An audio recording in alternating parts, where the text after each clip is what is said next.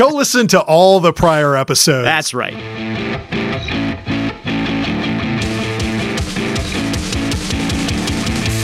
Welcome back, rockers, to Extra Credit, the Rock U. podcast. This is episode nine. I'm sitting here with Matt Black, the man, the myth, the legend. Hello there, Seth. Happy to be here as always. Yeah, I'm glad to be here too. And today we're going to do our top five musical collaborations. Now, I think both of us did our lists and left off super groups. So, not the Traveling Wilburys or the Highwaymen, or I can't think of another super group. Asia, Derek and the Dominos. Yeah. That, uh, Cream. And, and. I should I think we should specify, as we often have to for one or two listeners out there, our top five rock collaborations. yes, because this is the Extra Credit, the Rock U. podcast. But we also left off, and I don't know if you did, I did. Maybe you didn't. I left off anything that I thought was uh, in hip hop or pop recently, especially because collaborations become the rule of thumb in recent hip hop and pop. And so Yeah. you, it's hard to find a song that's not a collaboration now. So I tried to stick to rock. Well, I did too, but if it's uh, at least one of the collaborators had to be a rock artist in my eyes. Now Right. there there you could collaborate with people from other genres, but I didn't pick anything just directly from rap, directly from hip hop, directly from country or something else like that. So Gotcha. so who's going first? You or me? Up to you. You go to first. All right. Well, we didn't do uh, what are you wearing today? Wait, what are you wearing today? Well, I don't know. Do you know what this means? The shirt I'm wearing? Uh, he's looking at it. It's I'm a looking black at- star I'm with a looking bunch at- of weird black shapes with on it. weird black shapes on a white background. One of them looks like a, s- a small Star Trek insignia, uh, and other looks like parts of Star. I don't know. I don't know what that is.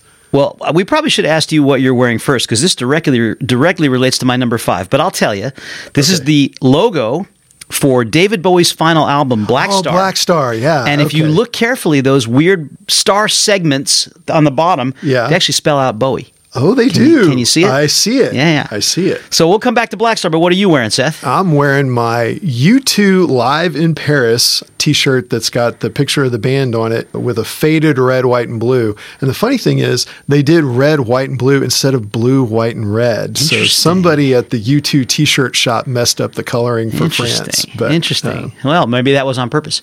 I, I don't know. I mean, Live in Paris, you'd think it would go think. blue, white, red. But, Yeah. Okay. Well, All right. So you're number 5 I'll jump into my number five, which is Blackstar by David Bowie. Now, we could actually do a whole podcast on the many layers of meaning in the album Blackstar, but just briefly, it was his final album. Right. It was intended as his swan song because he knew that he was dying of liver cancer. He hadn't revealed that. Nobody knew. And he died two days after the album was released. And even though I don't know how, how it's done commercial, commercially, excuse me, but many, many people regard this as one of his best albums. I do. I think it is actually his best album. And one of the reasons that I love it so much is because of the collaboration that he did. He wanted to do an album that wasn't a rock album, and he hired some of the, the brightest young guns in jazz Yeah. to play as the session players on the album. And I didn't know their names because I'm not a well versed in jazz. but here they are. I'm going to re- tell you. It's the the sax player is Donny McCaslin. The pianist is Jason Lindner. The bassist is Tim LeFay, is how I'm, I'm assuming that name is pronounced L E F E B V R E. And uh, the drummer is Mark Guiliana, and the guitarist Ben Monder. And there's also not exactly a cameo, but James Murphy from LCD Soundsystem played some percussion on the album as well. Okay. And the album, if you haven't heard it, I do encourage you to go listen. You can hear one of the tracks right now, as a matter of fact. Look up here, man, I'm in danger.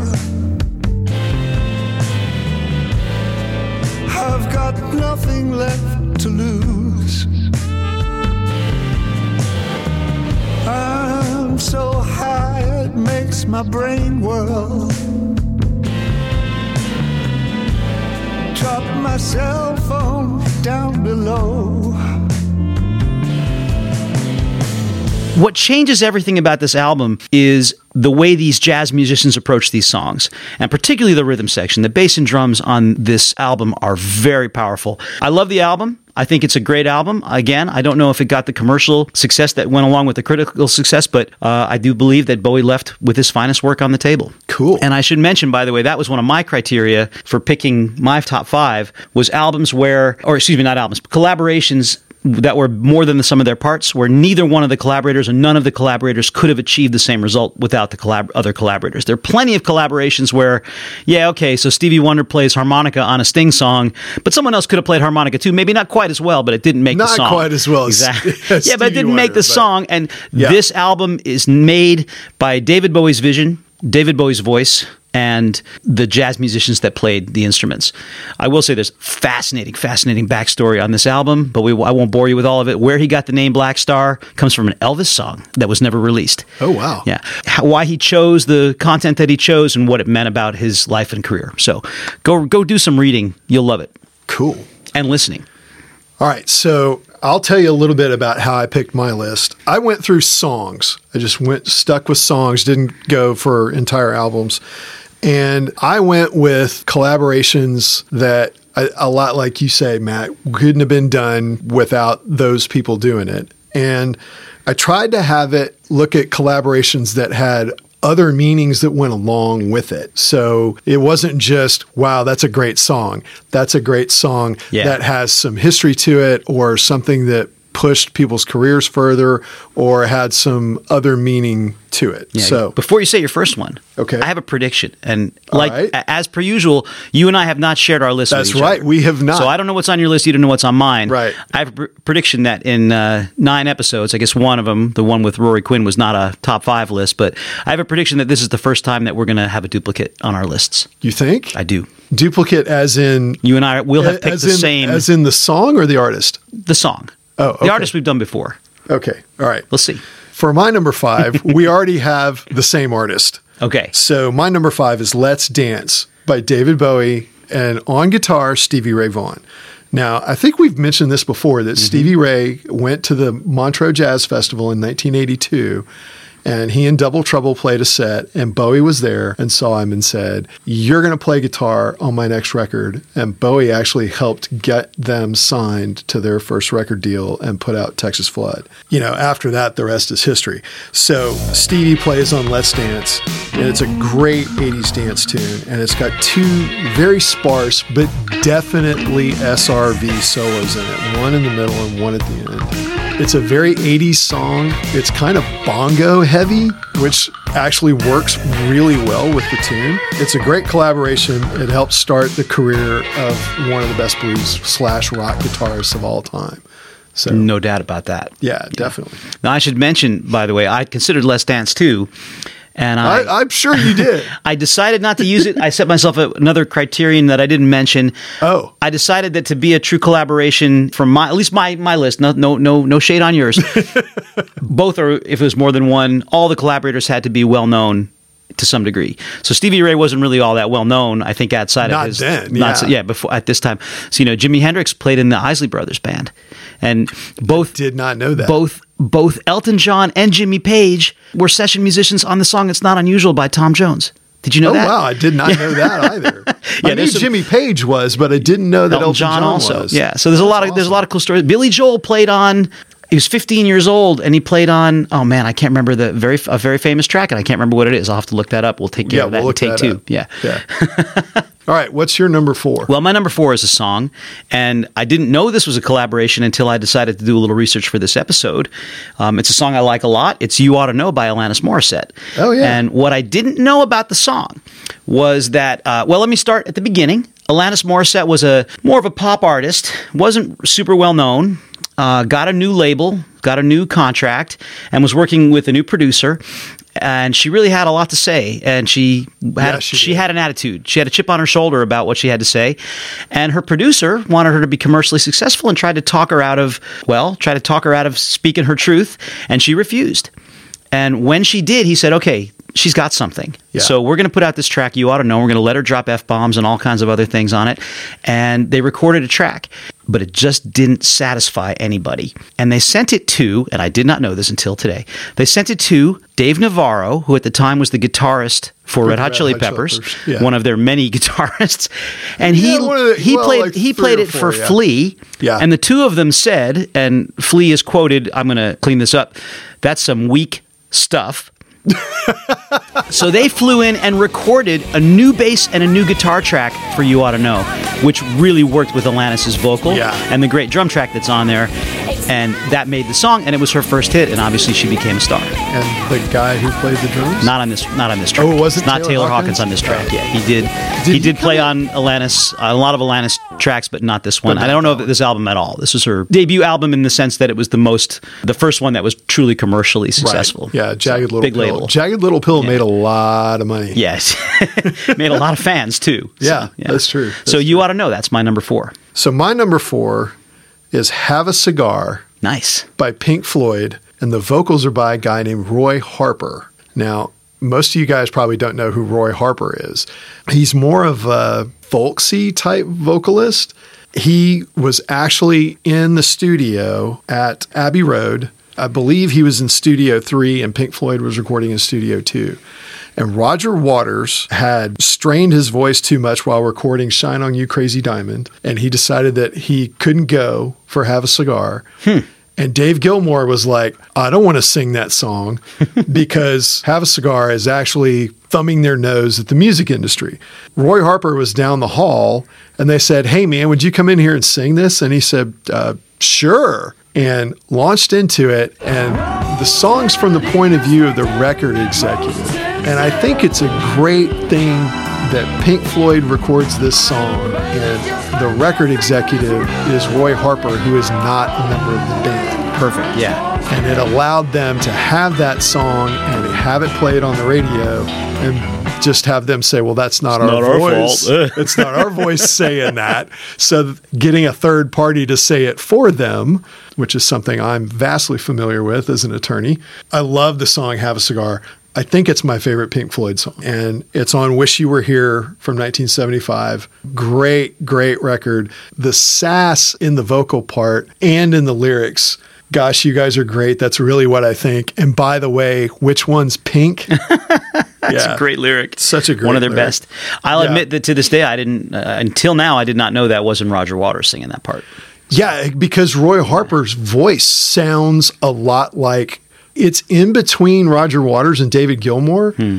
Uh, I have to go back and listen to them. If you hear some of the live versions that they recorded when they were still recording live as Pink Floyd with Roger Waters, they trade. I, I forget if they trade off singing it or if Gilmour sings it. But if you listen to a live version and you listen to Harper, you're like, that's there's not that much difference because their Yeah. voices are really similar. Cool. On to my number three. Um, this one is a collaboration between really two rising or superstars, rising stars or superstars, and it's uh, Silk Sonic. The latest Oh, yeah. collaboration between Bruno Mars and Anderson Paak and a bunch of other really excellent musicians. But what I like about this is retro 50s style music has been in for a little while now. So you got a lot of artists that are going back to uh, going back to these roots of rock and roll. Bruno Mars and Anderson Paak both have a lot of respect for these classic songs, this classic era. But they did something together where they they shared their talents and they they pooled their appreciation for this kind of music to create something that is clearly of this day. Yeah, and yet yeah. takes the best of that music. And you can pick. uh, I, I went with two albums and three songs on my list. This is the other album. You can pick any song, and why don't you pick "Leave the Door Open"?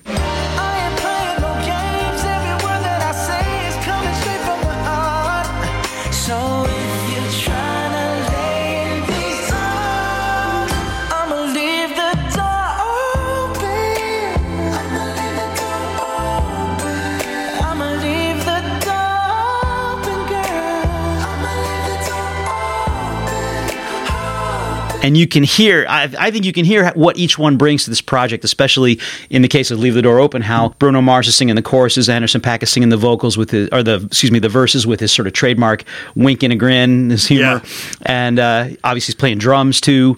Bruno Yeah. mars is probably playing something. I'm imagining some keys or guitar. And uh, it's just a great album. It's just you can't help but smile through this whole album. All the songs are great. And it is truly something that they created together that they could not have created by themselves All right, so my number three is a song called Good Times by INXS and Jimmy Barnes. Unless you're an INXS fan or you really like the movie The Lost Boys from the mid 80s, because that's the, the song originally came out on the Lost Boys soundtrack.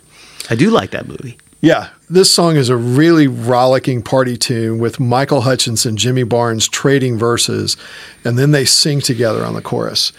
And the way those guys sing together is amazing. INXS put out some really good tunes that had a lot of power behind them, but this is the one that whenever I hear it, I turn it up two notches, not just one. It's really a tour de force for both of them, and I really think it's the highlight of the INXS catalog. Now, in 1998, when Michael Hutchence passed away, I didn't know this, but Jimmy Barnes took over the lead vocals for INXS on their tour I didn't know that and either. finished out the tour for hmm. them Wow.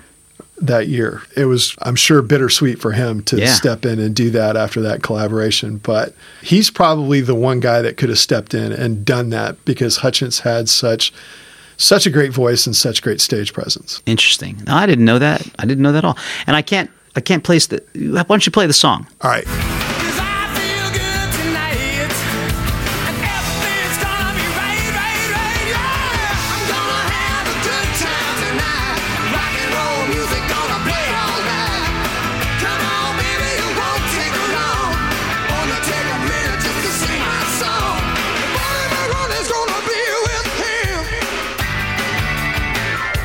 Oh, that one. Yeah. Yeah, that's it. Now I got it. all right. You ready for my number two? I'm ready for your okay. number two. I've probably mentioned this on this podcast before. I've certainly mentioned it to many, many people at Rock U. but the song Superstition was actually written for Jeff Beck. yeah. What happened was Stevie Wonder uh, was going to do the album Talking Book, and he wanted to do something that took his music. He was already a well-known star, but he wanted to do something to take his me- his music to a new level, integrate a lot of other styles. And he said, "I'd like to work with this Jeff Beck guy." And Jeff Beck, obviously a legendary guitarist, not much of a singer. I don't know if he ever sang, but uh, legendary guitarist for sure. Great guitarist. Yeah. Yeah. So he said Jeff. Be- he said he asked Jeff Beck if he would come just collaborate with him in the studio for a little while, developing some sounds and some ideas for his album, Talking Book, Yeah. which is my favorite Stevie Wonder album. And in exchange, he would write a song for Jeff Beck. Not a bad deal. yeah, not a bad deal. Well, here's, here's what happened. So they're in the studio. Stevie leaves the studio for a few minutes, and Jeff Beck sits down behind the drum kit and starts playing a groove with a very distinctive opening fill, which any Which drummer we'll knows. play which we'll play right Let's here. hear it right here. Stevie comes back in the studio Yeah. and says, Keep playing. Jumps behind his clavinet and improvises the hook that you hear throughout the song For Superstition. for Superstition. That's crazy. They record a quick demo. Stevie hands it to Jeff Beck and says, Here, here's your song. So Jeff Beck goes and, and records the song with his power trio, Beck, Bogert, and Appice, Carmine Appice on drums. Carmine Appice. Yeah. God, that guy's a beast. And it gets stuck somewhere in one of these black holes in record companies where they can't release Yeah. something for some reason. And I, I forget why. Quincy Jones, meanwhile, is listening to this and he's like, Stevie, you got to record this for yourself. and That's too good so to let Stevie calls up Jeff Beck, says, "Hey, do you mind if I record Superstition?"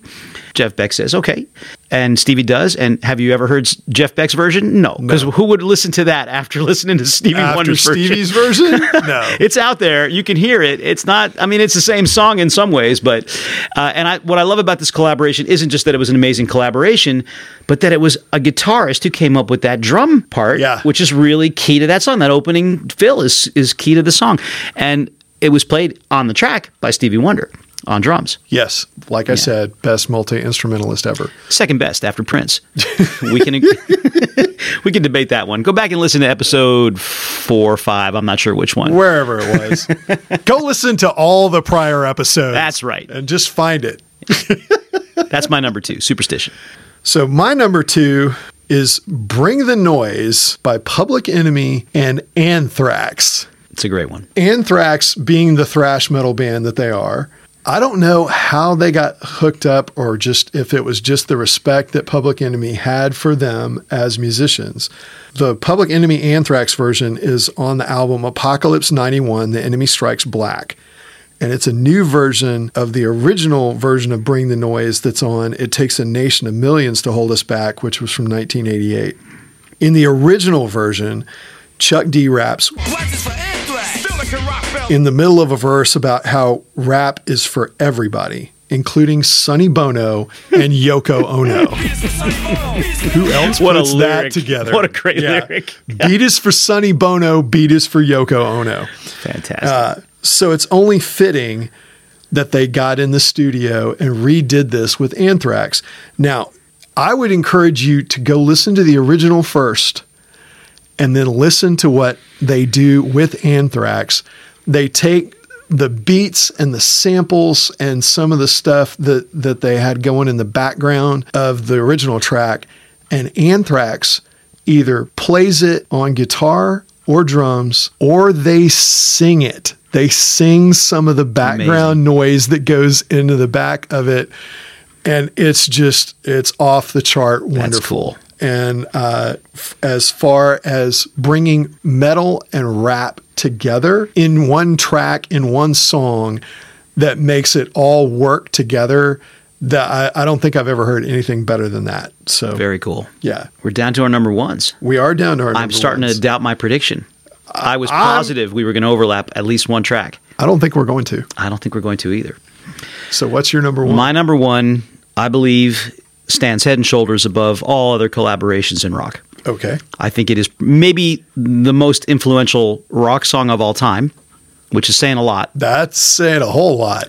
and it's Beat It by Michael Jackson.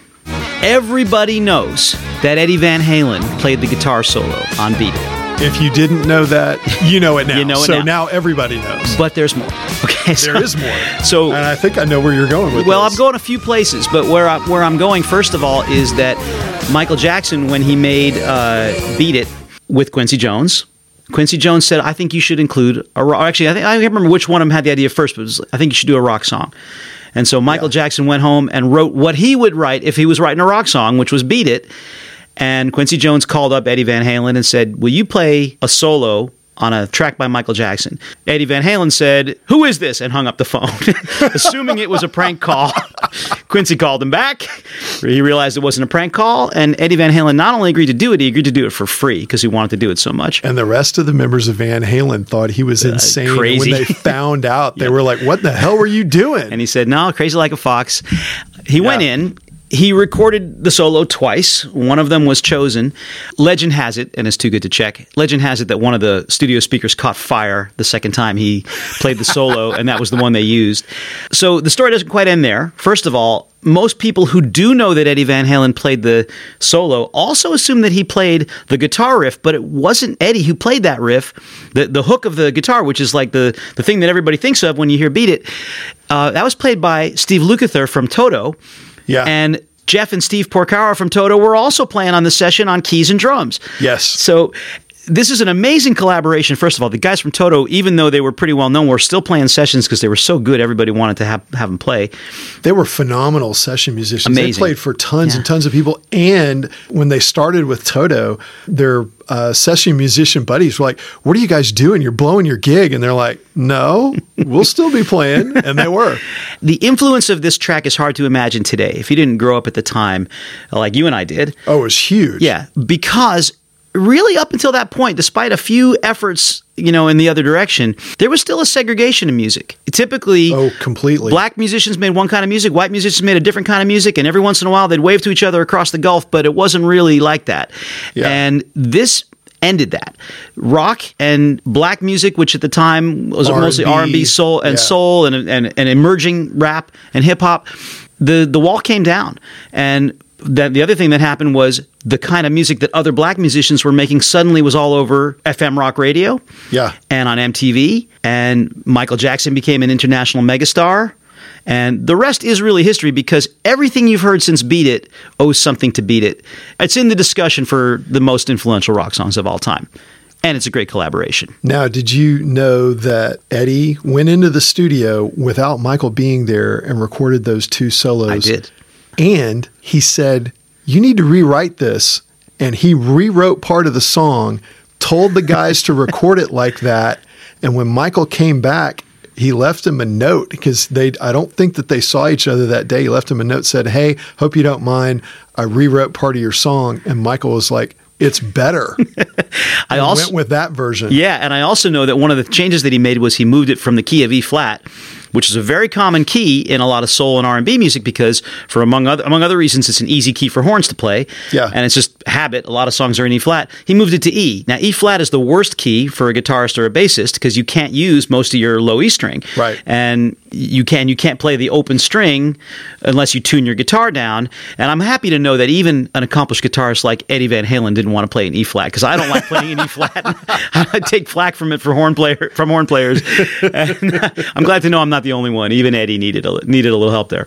All right, so my number one, my T-shirt should have tipped you off, but I don't know if you're going to get the collaboration. My number one is "The Saints Are Coming" by U2, Green Day, and on the live version, Trombone Shorty. I didn't know about the live version. I'm a huge Trombone Shorty fan. I didn't know there was. The song was born out of the effort to help New Orleans after the devastation of Hurricane Katrina. If you guys don't remember, 2005, Hurricane Katrina came through and almost wiped New Orleans off the map. Like half the population of New Orleans left New Orleans.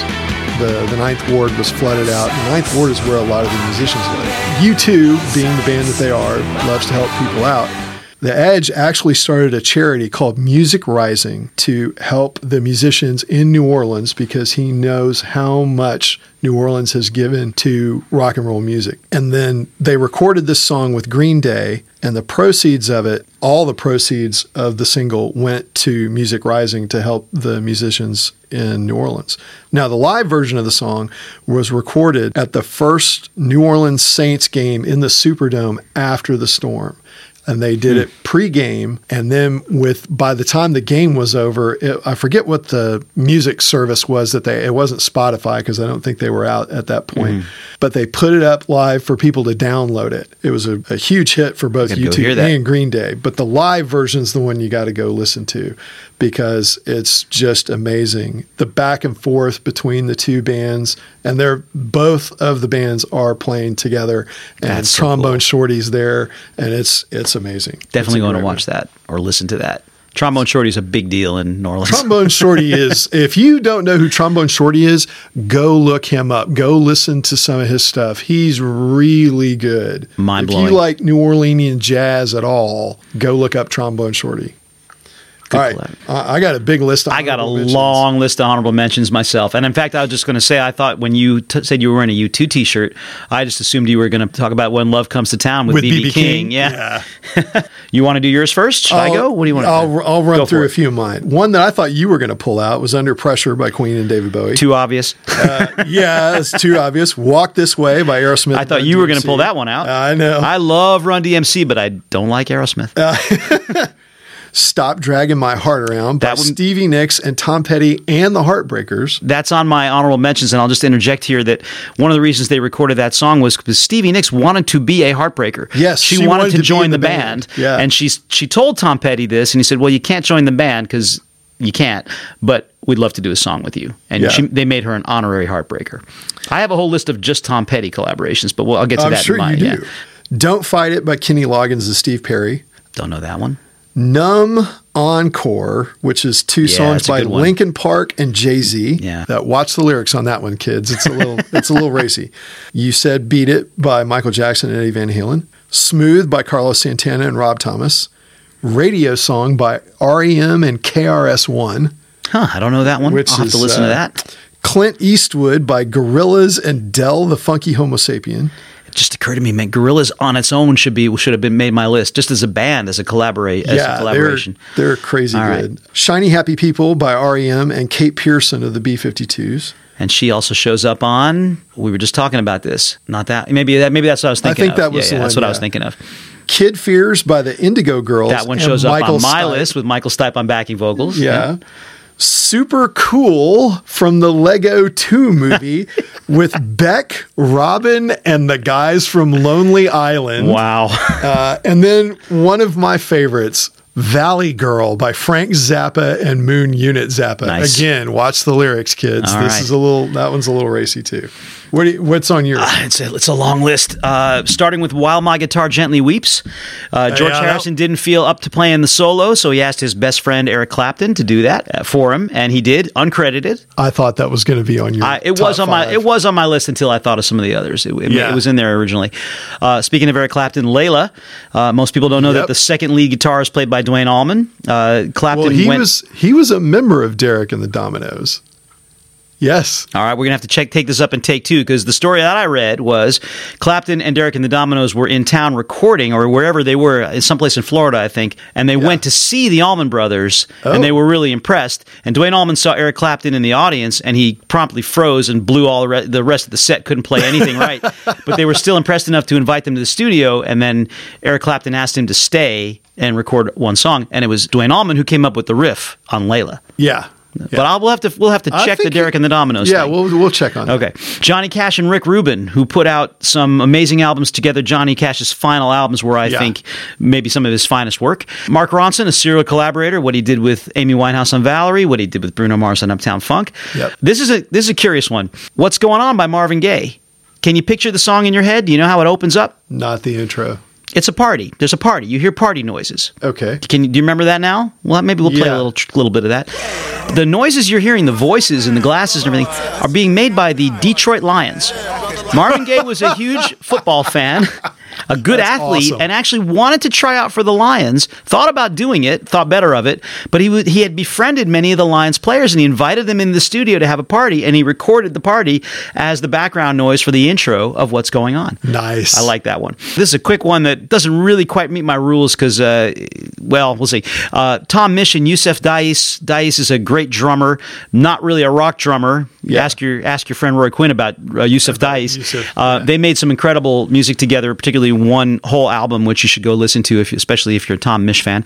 Got to mention "Roll Me Up and Smoke Me When I Die" by Willie Nelson uh, because he invites some of his friends, including Snoop Dogg, to take a verse on Uh, I already used the Ghost of Tom Joad. Tom Morello's involvement made that a better song with Bruce Springsteen, obviously. I mentioned I had a whole list of Tom Petty collaborations in addition of the Traveling Wilburys, which we couldn't use because it was a supergroup. Yeah. Uh, and Stop Dragging My Heart Around, which you mentioned. The entire album Full Moon Fever was done with Jeff Lynne. Jeff Lynne. Uh, who was Of later a ELO Wilbury. fame. Yeah, but and later a Wilbury. That's right. And the entire album Long After Dark, which was an early 80s album Yeah. which used a lot of synthesizers. Tom Petty was curious about using synthesizers, so he got Dave Stewart from Eurythmics to produce the album and play on a lot of the album. Wow. So you might like uh, "You Got Lucky," for example. Yeah, Uh, I got a few more, and I'm almost done. uh, st- uh, speaking of Stevie Nicks, the Stevie Nicks song "Stand Back," she wrote that song when she was driving to her honeymoon. She and her new husband they were on their way to the honeymoon.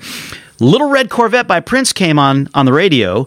She started singing the lyrics to Stand Back just out they just came out of her mouth over the same chord progression. They went in the studio and recorded it and she said I better call Prince and make sure this is okay because we're using his Yeah. chord progression. She called him and he said, yeah, "That's fine. You want me to come in and record something?" And she was like, "Okay." Twenty minutes later, he was in the studio. He played the synth on that song. Oh, wow. And there's a mix know that. somewhere on the internet where you can hear the, just his synth. Everything else Yeah. drops out, and you can hear how much it sounds like Little Red Corvette, but also what he added to that song, and that makes that song. Uh, Yeah, I'm almost done here. Just the last thing I'll mention is there's a whole bunch of uh, you mentioned Kid Fears already Yeah. There's a whole bunch of really great backing vocal cameos which which make their songs. Yeah. Kid Fears is one. Money for Nothing with Sting on backing Oh, vocals. yes. Yeah. Um, Fame with John Lennon on backing vocals Yeah, for the yeah. David Bowie song. You're So Vain with Mick Jagger on the backing vocals. Backing up. And it was supposed to be Harry Nilsson, but he couldn't come to the session. So Carly Simon called up Mick Jagger and he came in. and then two, uh, just going to recommend the movie 20 Feet from Stardom, which is about backing vocalists. Two Yes. songs which are truly remarkable because of the backing vocalists who are legendary in the backing vocalist world, but nobody knows their name, which is Great Gig in the Sky by Pink Floyd. Right. And Gimme Shelter by the Rolling Stones. And those both have great stories behind them, which, because they're honorable mentions, I won't go into now.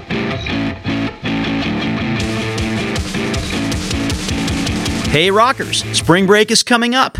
You got something to do? We've got bands both weeks of the spring break from April 25th through May 6th. You can come try new instruments, play the instruments you like, learn some new songs, make videos at the end of each week of the songs you've made with your band. You want some more information? You know where to go www.rock-u.fr. Okay, we're back, and it's been a while since we brought you something from the brilliant legal brain of my co host, Seth Hinckley, who is an attorney by trade. And we are now going to hear a new little uh, rock legal fact from Seth. So take it away, Seth. So Matt's been bugging me to talk about the Blurred Lines case, where Blurred Lines, the Pharrell Williams and Robin Thicke tune, went up against "Got to Give It Up" by Mar- Marvin Gaye. So just to give you guys a little a little background. Blurred Lines came out, and Marvin Gaye's family actually sent a demand letter to Pharrell Williams and Robin Thicke stating that Blurred Lines infringed on the copyright to Got to Give It Up. The negotiations that they had failed. So, and here's the kicker that most people don't know Pharrell Williams and Robin Thicke and Clifford Harris, aka T.I., who had a, a rap verse on the song, they were the, actually the ones that filed suit Right. Against Marvin Gaye's heirs to get a declaratory judgment that they didn't violate the copyright on Marvin Gaye's Got to Give It Up. So the Gayes, the Gaye family, I think it was his wife and his children, filed counterclaims against uh, against Williams and Thicke, and including Interscope Records and Universal Music Distribution and a few others. So that's where the, the claim comes from is the counterclaim against the declaratory judgment action that Thicke and Williams filed. Here's one of the things you have to remember about this case. The law changes in certain spots. And one of those spots was January 1st, 1978, when Congress enacted the new Copyright Act. But since the original song Got to Give It Up was done in 1977, hmm. it was a work that was completed before January 1st, 1978. So the Copyright Act of 1909 is the law that applies. And that act did not provide copyright protection for sound recordings. Hmm. This is important. Remember that. So during the case, Pharrell gets deposed, meaning he's sitting in a room on a videotape with a lawyer asking him questions under oath. And he stated that he could read musical notation, but he couldn't write it. And then later, when he was asked to read music notation on the page that was put in front of him, and he repeatedly said, uh, I'm not comfortable with that, meaning he didn't know how to read music prior to the case, or maybe while it was pending, Robin Thicke said in an interview that was played on VH1, he essentially said that he copied Marvin Gaye's Got to Give It Up. And he admitted in deposition that in the interviews, he would say whatever he thought would sell records, whether it was true or not. So that puts his credibility in some serious question. Now, some other things that are outside the case that you may not have known about. This wasn't the only declaratory judgment that Pharrell Williams ever filed. He had previously filed a, a, a declaratory judgment action against will.i.am, saying that he didn't infringe his will.i.am trademark using one of his other companies, I Am. And will.i.am in that case used the suit against Gaye's heirs, and I believe he also used Pharrell's use of Star Trak as his recording company name. And the logo looks really close to the Star Trek logo as evidence that Pharrell didn't respect the intellectual property rights of others. Okay, so keep all this in mind. So the Gayes only owned the composition copyright, the notes on the page, and we've talked about this before, not the sound recording. So the law didn't provide for it. So the only thing that they had was the notes on the page. Go back and listen to, I think it's episode one, to hear Seth explain copyright. Right. Interestingly, Marvin Gaye didn't write or fluently read sheet music either. And he didn't draft the deposit copy, which is the name that they give the written copy of the composition that gets deposited with the U.S. Copyright Office. Some unidentified transcriber wrote the sheet music after Marvin Gaye had recorded Got to Give It Up, and the deposit copy was attributed to Marvin Gaye. So when they get in court, the case went to trial. So it ended up being a battle of the experts. So each side had a music expert or two testify as to the two compositions, not the recordings. Remember that. So the Marvin Gaye version of Got to Give It Up wasn't played to the jury because Williams and Thicke filed a motion asking the court to exclude it from evidence because it could be too prejudicial to their case. The court ruled prior to trial that the Gayes could only present sound recordings of Got to Give It Up that were edited to capture only the elements that were reflected on the piece of paper in the deposit copy as it was written.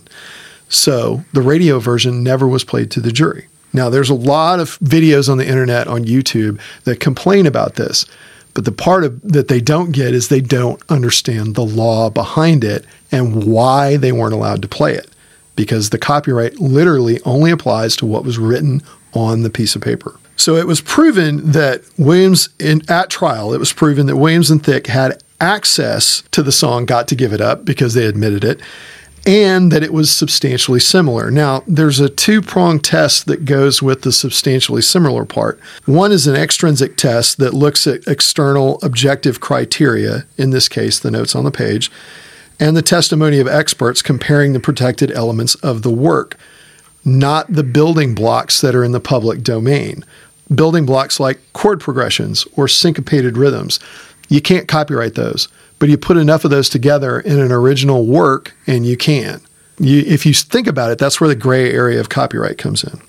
Now, the second one is a subjective intrinsic test, which is a fact question. Does an, and this is important, does an ordinary, reasonable person, i.e., the jury, find that the total concept and feel of the work is substantially similar to the alleged infringed work? And again, this only applies to the protected elements of the copyright work, though it can be found in a combination of elements, even if some of those elements aren't individually protected. So the jury said yes, and Williams and Thicke lost at trial and were ordered, after a bunch of post trial motions, to pay more than $5.3 million in damages and a running royalty of 50% of the future songwriter and publishing revenues received by Williams, Thicke, and T.I. Obviously, they appealed. They're in California, so they went to the United States Circuit Court of Appeals for the Ninth Circuit, which is California and Oregon and Washington, I believe. So here is the issue. To prevail on a copyright infringement claim, a plaintiff must show one, that he or she owns the copyright in the infringed work. That's pretty easy.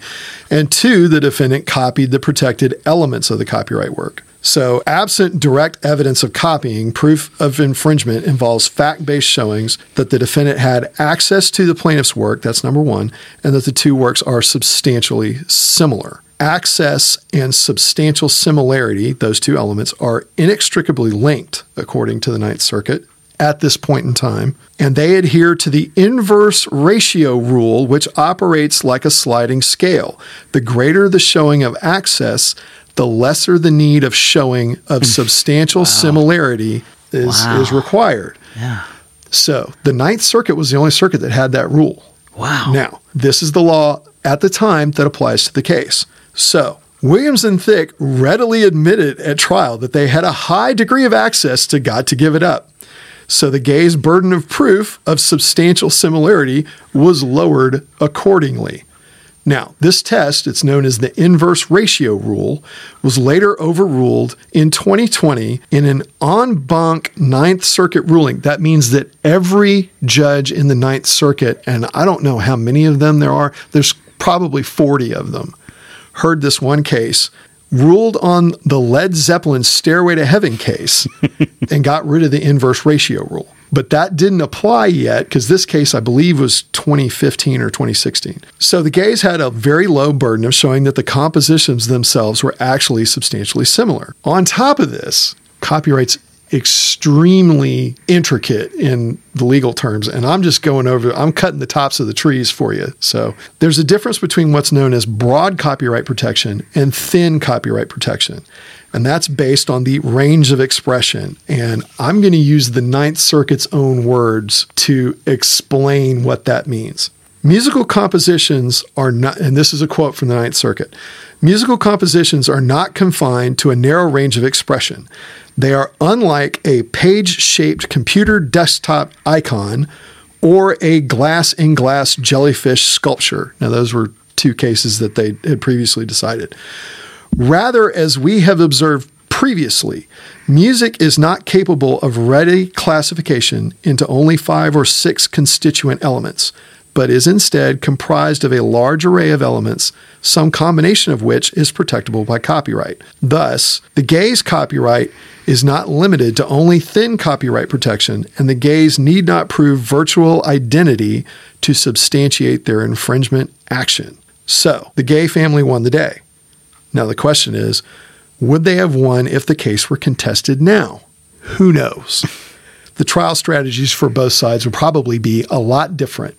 And in the light of the rejection of the rule that they used in this case after the Led Zeppelin case, I think you might see, you would definitely see a different outcome. Now, would it be completely different? I'm not sure, but that would that would be up to the lawyers in the case and the judges deciding it, and the jury, because there's a fact question that goes with it. So Amazing.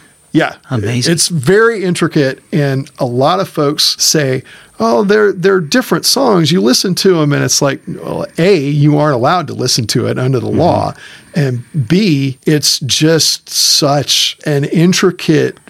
Really, the analysis is really really tough to do." And not being able to listen to the song and having to listen to expert testimony about, well, yeah, there's these notes and this note, and the rhythm is such as this, and the way that the melody is played. And it's not just which instruments you pick, it's just the notes on the page.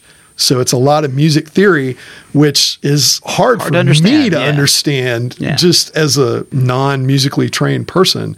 But trying to get 12 people in a jury box who agree to that, that's hard Hmm. too. So. The- For you folks at home, you fans listening at home, I'm watching Seth's brain expand as he talks about this copyright case. It, it's the size of a Volkswagen now. It's incredible. I should take a picture.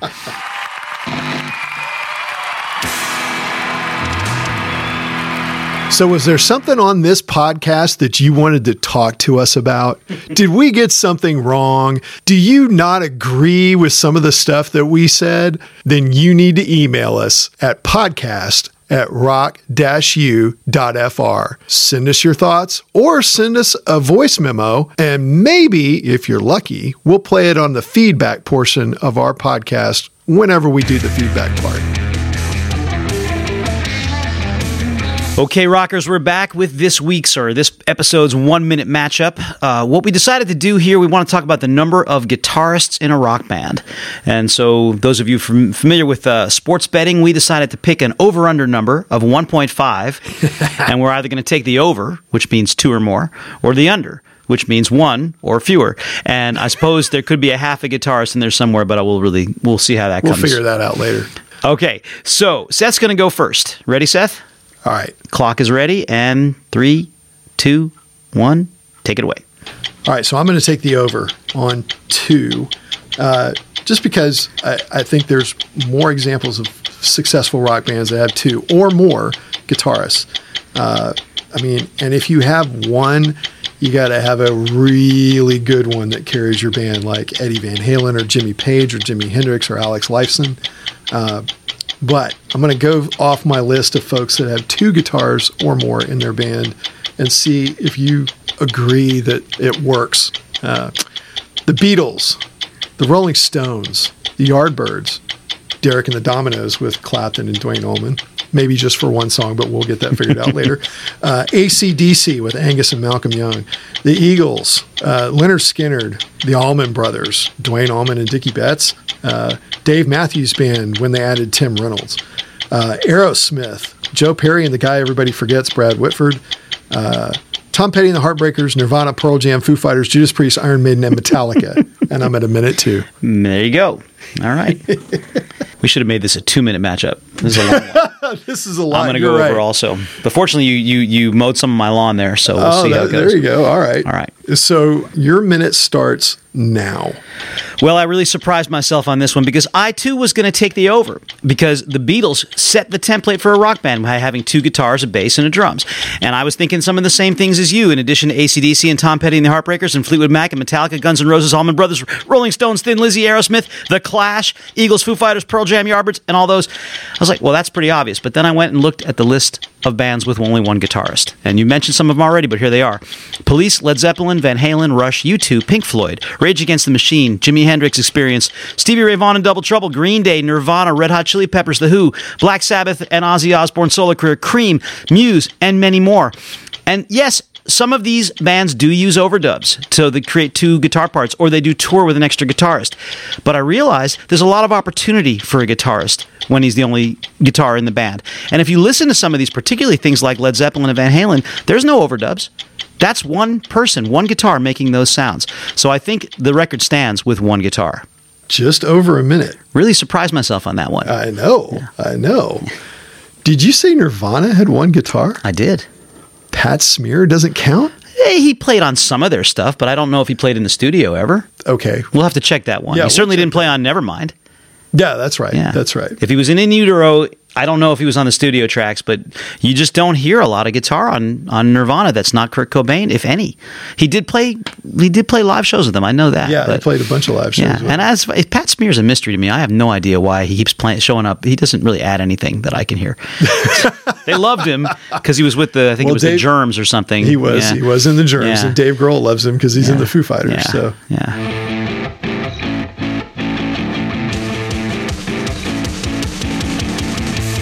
Today's episode of Extra Credit the Rock U podcast is sponsored by our good friends and partners at Big Pebble Records. Big Pebble is your one stop shop for all Anglophone music creation in Paris. Go check out what they do at www.bigpebblerecords.com, including their first release, the EP Posture by former Rock U student Person M.